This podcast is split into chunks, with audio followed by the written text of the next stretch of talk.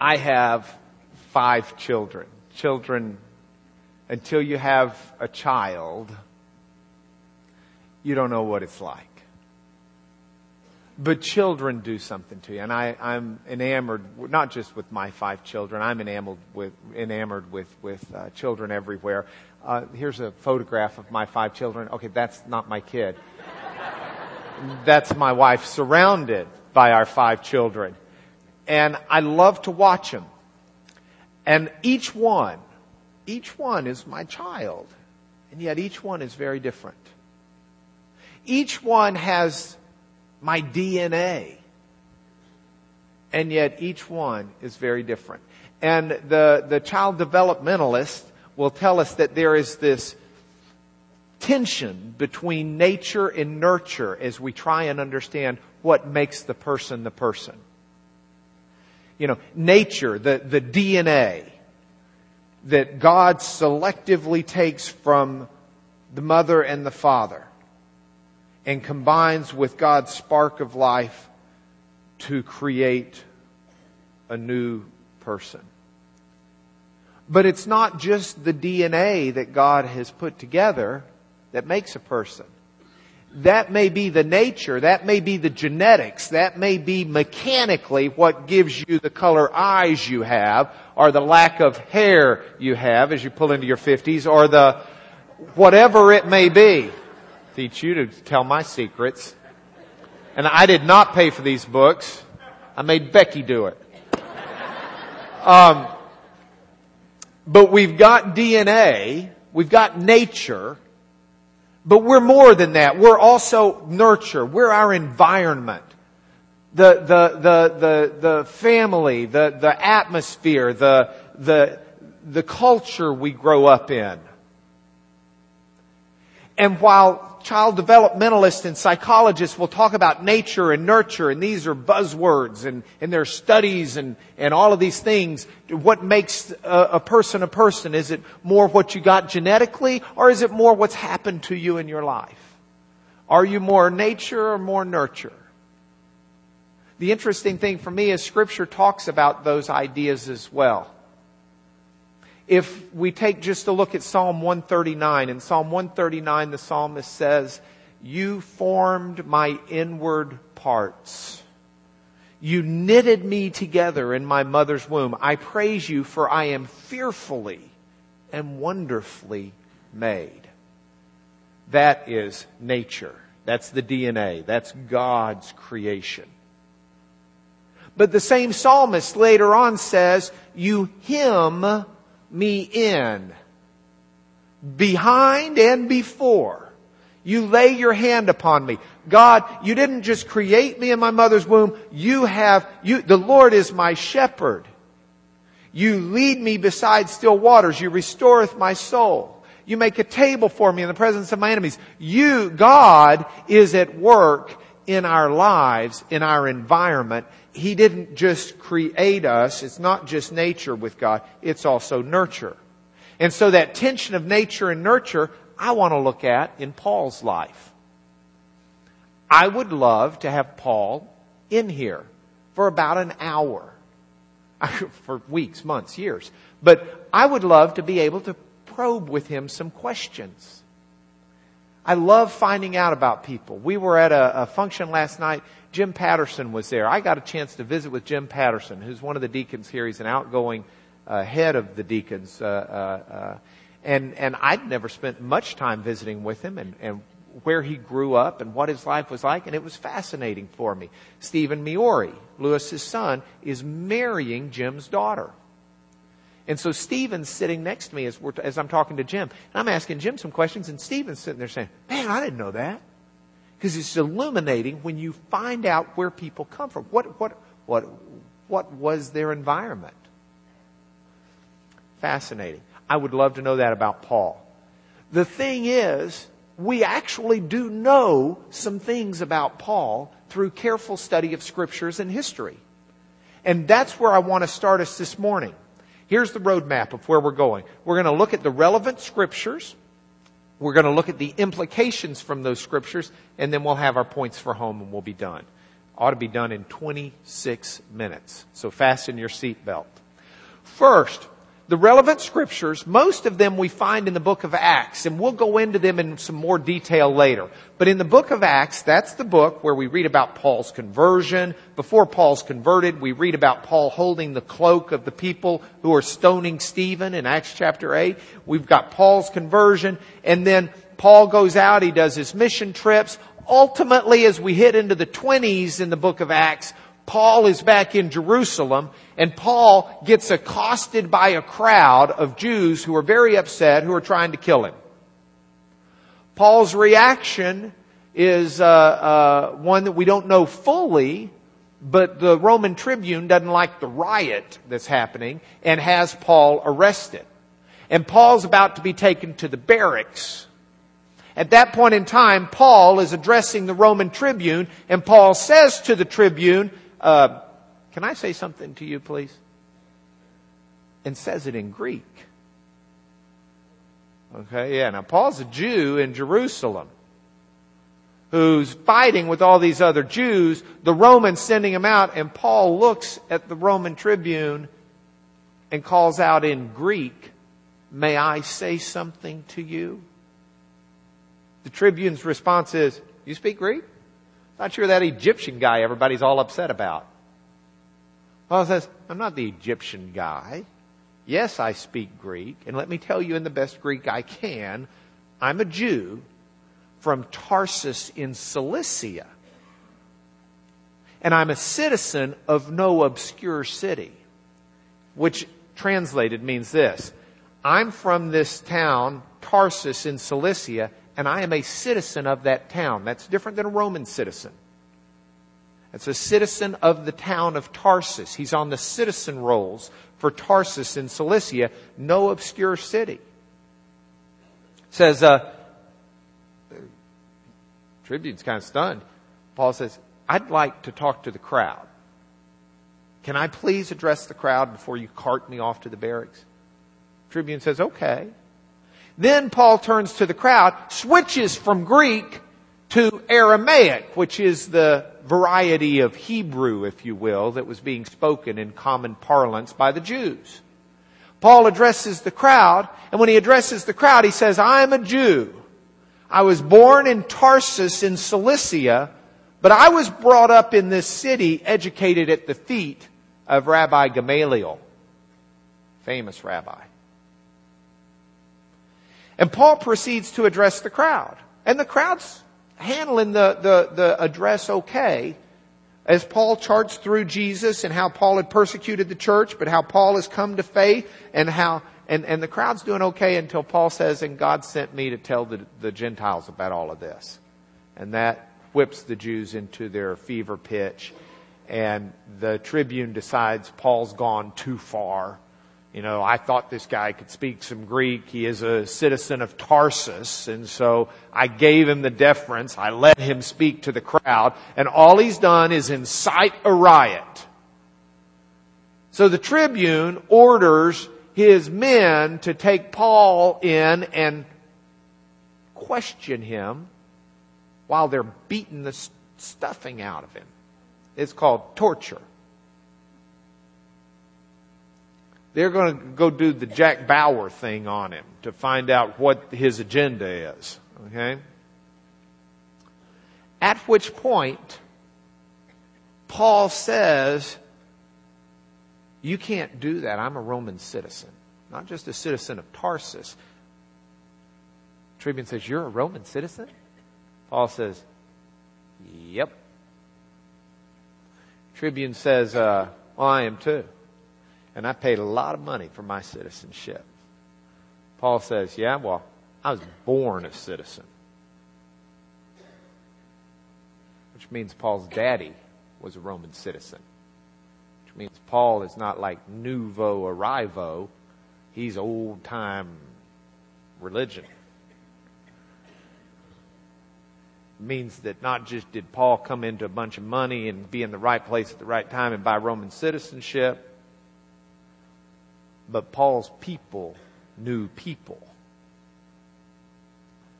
At which point the tribune says, uh oh. Don't beat him, please. Plan B, stop the torture. Now, as time goes on, Paul gets brought and moved and brought and moved, and we keep reading, and, and Paul has a chance to explain that uh, he's a Pharisee, a son of Pharisees. But there's still a plot by the Jews to kill him.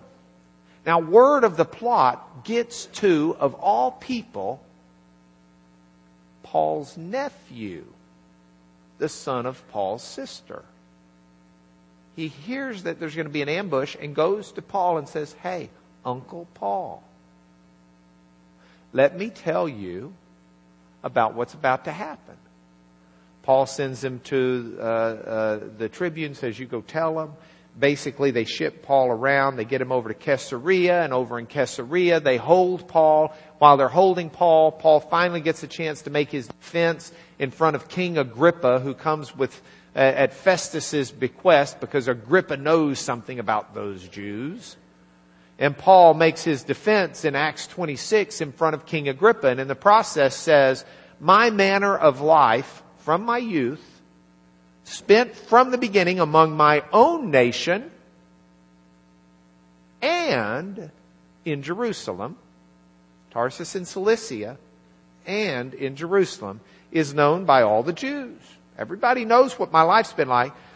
I not only locked up many of the saints in prison after receiving authority from the chief priest, but when they were put to death, I cast my vote against them. And we'll talk about this more next week. This is an indication that Paul was a member of the Sanhedrin. It also helps us date Paul's age. Paul would have been roughly the same age as Jesus.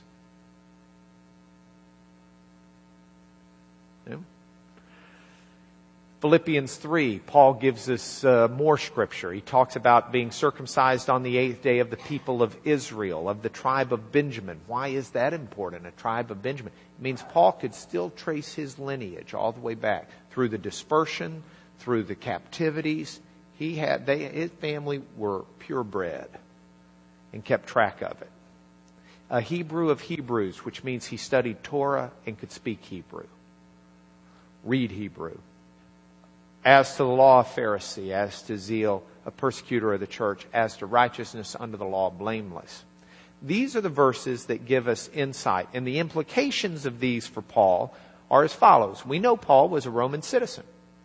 We know Paul was a Tarsian citizen, a citizen of Tarsus. We know that Paul's father was a devout Pharisee. We know that Paul was not an only child. He clearly had at least one sister. He had family close by. We know Paul spoke Greek, he spoke Latin, he spoke Aramaic slash Hebrew. We know Paul lived in Jerusalem, but we also know Paul had a substantial part of his life in Tarsus. We know that Paul studied under the Rabbi Gamaliel. Next week, we will look at more of these factors. We don't have time to look at all of them today. We're going to be going into some depth on the Jewish factors. And those are fascinating because we've got a lot of material to help us understand what it meant to be a student of Gamaliel, for example, instead of the other rabbis. Gamaliel was the liberal. We'll talk about that next week. This week, we're going to take a look at just a couple of things. First, Tarsus. Paul was from Tarsus. Now, this is uh, the Mediterranean that we've got on the, the PowerPoint, and you can see Jerusalem, Damascus with a hard K instead of a C spelling, Corinth, same thing, Athens, and Rome. Tarsus is in Turkey, right there. Uh, be considered southeast Turkey on the coast. And that's someone studying Paulishly there. You can go to Tarsus. It's still a city today. The city itself was about 10 miles inland from the coast, but it was on a river, the Cydnus River. In fact, the river forms a bay, formed a bay there that kept a navy present. It was a naval presence. Paul grew up. Interesting. Jews in Israel historically were fearful of the ocean. The ocean was a bad thing. It produces big fish that eat prophets. If you want to fish, that's fine. If you want to go on a boat, that's fine, but stay on Galilee. Don't go out in the ocean. The Israelites were never seafaring people. And scholars have been able to trace and write, and, and, we could take time and go through the Old Testament and see the writers using as negative symbolism the idea of being on the sea. Yeah, but not Paul. Paul grew up in Tarsus. So while he grew up Jewish, the sea was natural. It was a way of defense, it was a way of transportation, it was a way of commerce. Uh, Tarsus itself, very old city, goes back 2,000 years before Christ in historical records. It was uh, Alexander the Great nearly died in Tarsus, but he spent time in Tarsus. Lots of other old kings spent time in Tarsus. You can read about it. After Julius Caesar gets killed by Brutus, and Mark Antony takes up his cause. Mark Antony lives some in Tarsus. In fact, Cleopatra comes to visit Mark Antony in Tarsus dressed up like the goddess Aphrodite going up the river to see him on the barge.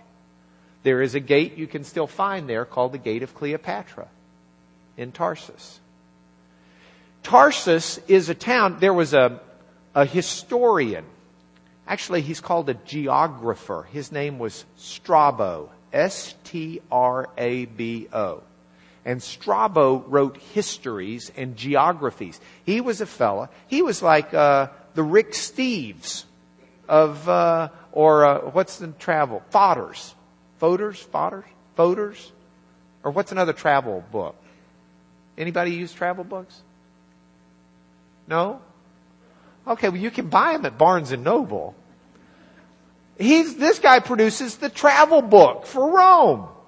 Romans. He goes through and he just talks about all these different places in the Roman Empire. He's got chapters, pages, paragraphs about all these different places.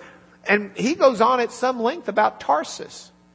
He's writing about the time Paul was born. He lived to about 20 or 25 AD. So through Paul's teenage years at least. Now, I chose as an overlay some of the Tarsian remains. That's a road in Tarsus. It would have been there at the time of Paul. And I've put some of what Strabo had to say up. Strabo says, the people of Tarsus have devoted themselves so eagerly not only to philosophy, but also to the whole round of education in general. They've surpassed Athens, Alexandria, or any other place that can be named where there have been schools and lectures of philosophers. There, it was a university town, Bruce says in his book. Tarsus was as famous for its schools of rhetoric and philosophy as Athens.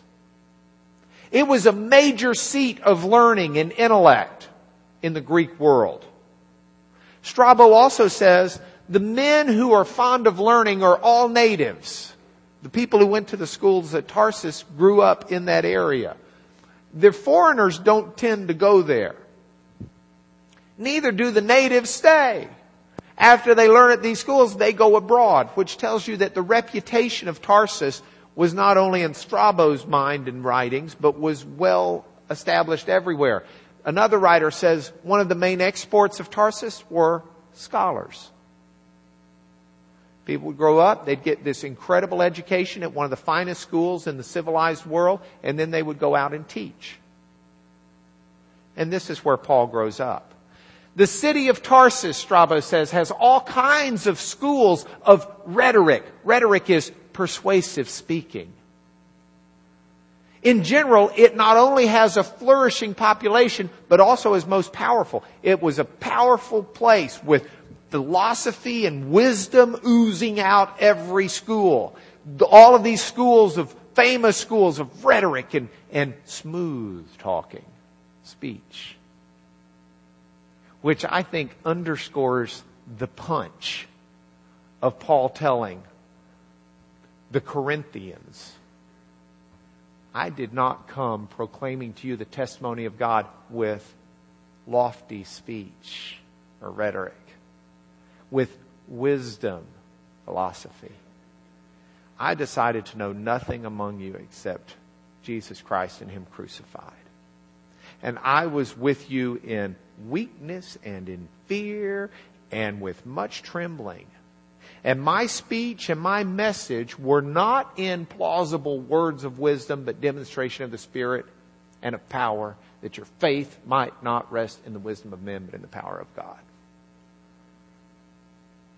This comes from the guy who grew up in the town where people made a living with philosophy and lofty words of smooth speech. But he knew that was nothing compared to the power of God. Now, what else do we know from Paul and his growing up? Paul uses incredible metaphors in his writings. Metaphors. Um, picture images, if you will, to communicate his messages. He'll have metaphors about the theater, metaphors about soldiering, metaphors about commerce, metaphors about the court system, metaphors about races and games, training. Things that you don't read about in the writings of, of uh, other New Testament writers. But things that are wonderful ways for Paul to go out to the Greek world and take the gospel message. Because Paul was fitted both by nature and nurture to go out into the world and to preach to these foreign people who knew not the ways of the Jews. And he does so. For example, this is a picture in the PowerPoint of a tombstone for a child. Actually, I think two children. Both of the children are there with an adult. The adult is the pedagogos, or pedagogue, we would say in English as we've anglicized this Greek word. A pedagogue was someone who had a very specific role in the life of a youth in that day and age. A pedagogue is someone who was responsible for taking care of the children. The pedagogue would teach the child manners. Mike would have had a pedagogue that would teach you the good manners that your mom instead taught you. But you would have a pedagogue who would teach you that. Not only did the pedagogue teach manners, but the pedagogue was your protection. Children would not go out at night, and children would not go out alone in a lot of the bigger cities. It was very common to molest children, especially young boys. It was a huge problem in that world at that time. And so the pedagogue would go with them, kind of a babysitter, but more than just a babysitter, a protector. The pedagogue was expected to beat the children too, to discipline them. The pedagogue would protect, would walk the children to school and walk the children back home from school until the children became adults. That's what a pedagogue would do.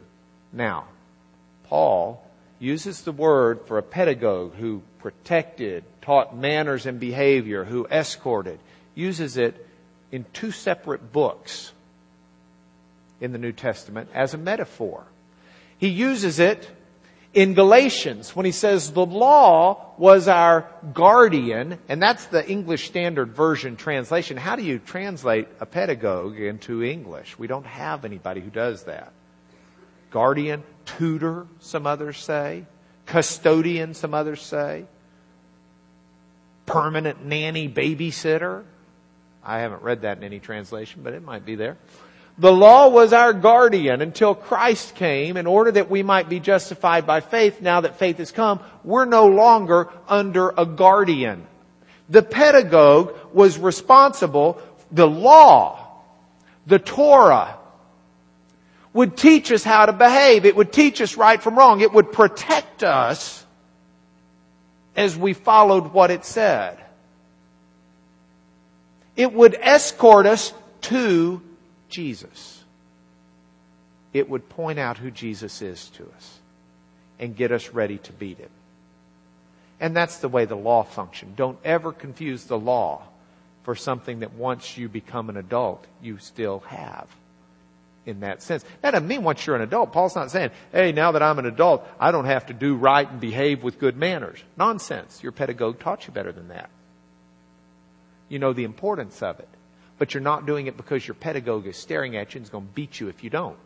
You're doing it because you've grown up and you know to do it. See, that's what the law is. Citizenship in Tarsus. Quick one here. Paul came from a family with money. We know that it cost 500 drachma to be a citizen in Tarsus at the time.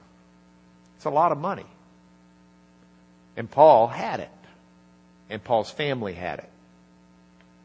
We know that Paul was a Roman citizen by birth. There were several different ways you could become a Roman citizen. There was a huge difference between being a Roman citizen and not. Under Roman law, you had to be a Roman citizen to marry. Now that's not to say that Jews and other people that weren't Roman citizens, they still married, but they didn't marry legally under Roman law. You, under Roman law, you had to be a citizen for any number of rights. And there were not a lot of citizens. The citizenry gave Paul certain rights. So when Paul's in the jail in Philippi, and this is an actual jail cell that's been excavated, Paul's able to use his citizenship to basically get an escort out of town because uh, the magistrates have Paul beaten. And when Paul lets them know, oh, by the way, I'm a Roman citizen, you weren't allowed to beat a Roman citizen. And, and you could be killed if you did so. By the way, if you ever claim to be a Roman citizen and you weren't, you die. So it's not the kind of thing where people would walk around faking it. I'm a Roman citizen. Let me see. I left my, where did I put my, uh, uh, I forgot it. It's in Tarsus. But trust me, it's there. Um, Paul used his citizenship before the tribunal, the tribune, as we already talked about. But ultimately, he used it when the tribune was going to release him Paul used his citizenship, said, No, I appeal to Caesar because a Roman citizen had the right to have Caesar preside over his trial. And it took Paul to Rome, where Paul had been trying to get to for three or four years. All right. Next week, your assignment. If you've got your book, you have to read to page 52. You, you don't have to start till page 41. You can skip everything up to that. Okay all you got to do, if you want to read for next week, as we go into more of this detail, is read 41 to 52. And if you want to grab some of these from the box, you can hand these to people next Sunday who do not go to a Sunday school class because we're not stealing bricks to build our building. We'll make our own. But if people don't go to a Sunday school class, pass these out. Pass them out at work, in your neighborhood, whatever. It'll be an interesting lesson. Points for home, and then we'll go. Number one, I don't want anybody in a scripture rut. I met a girl one time, her name was Allison. Allison said to me, I'm in a rut. And I said, what do you mean? She said, I'm in a rut on scripture. She says, I've read all this stuff. I know all these stories. I've been going to church. I've been going to Sunday school. Same old, same old, same old. No, it's not. We're just not looking in the right place if you're feeling that way. We're going to find passages in here about Paul that are going to make you say, wow, and bring him to life. So don't be in a scripture rut. Make a commitment. I'm going to study. I'm going to read some of this stuff that's so hard to read. I'm going to figure out some of these nuggets. And it'll be fun. And it'll be something that edifies you and gets you out of that scripture rut. Point number two. Think about Paul's metaphors. Sometime just uh, put a note card in your Bible that says metaphor. So when you're reading your Bible sometime and you're reading Paul, circle the metaphors just, just for grins. You know, and, and, and see what he has to say. Think of, I mean, we know a lot. I talked about the pedagogue, but some of them are just as obvious, if not more. Ephesians, put on the whole armor of God. Breastplate of righteousness. Feet shod with the sandals of truth. You know, sword of the Spirit. Shield of faith to quench the darts of the enemy in lots of metaphors in Paul's writings. And, and think about them. And finally, number three, and, and my big point for home is this nature, nurture. God put them together to make Paul the perfect guy to do God's work. God takes a man who understands fully his Jewish heritage and has studied it at the feet of one of the leading rabbis, who's a Hebrew of Hebrews, who's got steeped Hebrew culture, whose daddy was a Pharisee, who was a Pharisee himself, understands Jesus Messiah with all that it means from the Old Testament. And yet, while one leg is so firmly entrenched in that, the other leg has exposure to travel and the world and the Greek language and the Greek philosophers so that he can stand up in Athens in front of the world's leading philosophers and start quoting Greek poets and has a resume that says, I'm from Tarsus, which makes them think, well, at least he's got good schooling. All right, we'll listen to what this guy has to say. That's one of the best schools out there. And he's able to quote their poets, and he's able to talk about the unknown God, and he's able to tell them how Jesus Christ is alive. And this is the man that God uses to take the gospel into the Greek world. Paul, nature and nurture is the man for God's plan that fits it like a hand in a glove.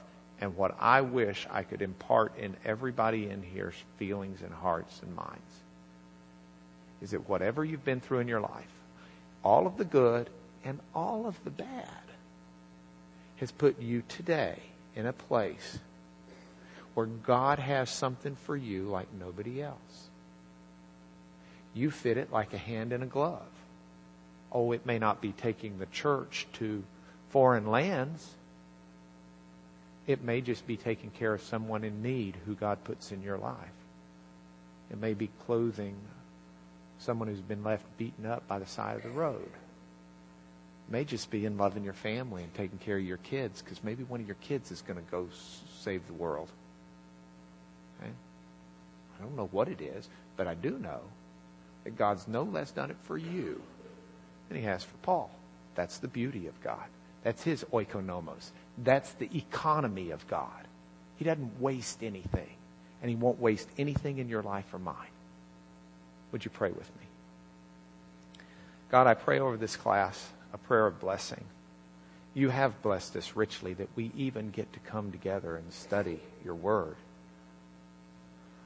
But I pray a special blessing over this class right now that you will touch everyone with an understanding that, that you have called them, that you've called them with their gifts, that you've called them with their questions, that you've called them with their confidence, with their doubt, with their courage, with their fear, with their strengths, with their weaknesses, that you've called each of us here, Lord. I pray we will grasp and understand and that we will answer the call